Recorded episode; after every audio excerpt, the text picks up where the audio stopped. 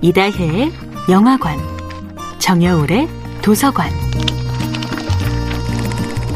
안녕하세요. 영화에 대해 잡학다식한 대화를 나눌 이다혜입니다.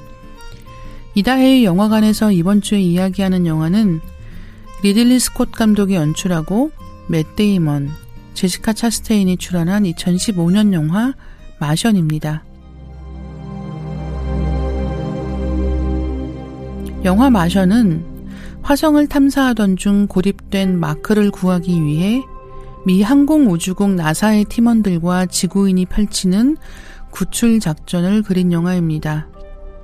마션은 나사 소속 우주 과학자와 우주 비행사의 철저한 검증을 거쳐 완성된 작품이라고 알려져 있는데요.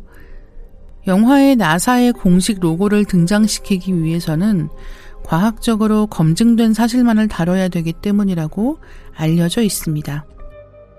우주복은 어떻게 생겼는가부터 조난 상황에서 어떤 의사결정이 어떤 식으로 이루어지는지를 사실적으로 볼 수 있다는 뜻이 아닐까 합니다.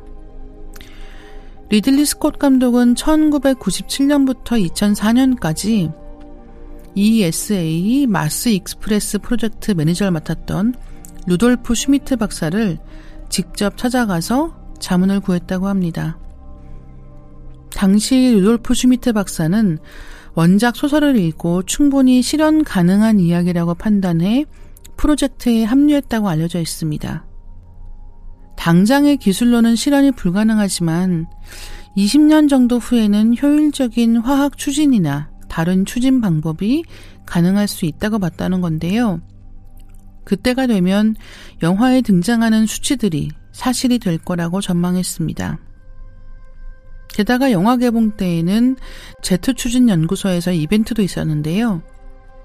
나사의 과학자가 직접 영화를 소개하는 자리를 가졌습니다. SF 소설가 레이 브래드버리는 화성 연대기라는 소설을 쓰면서 이런 말을 남겼습니다. 저를 행복하게 하는 것은 앞으로 200년 후 화성에서 제 책이 읽힐 것을 알고 있다는 사실입니다. 그들은 대기가 없는 죽은 화성에 있을 것입니다.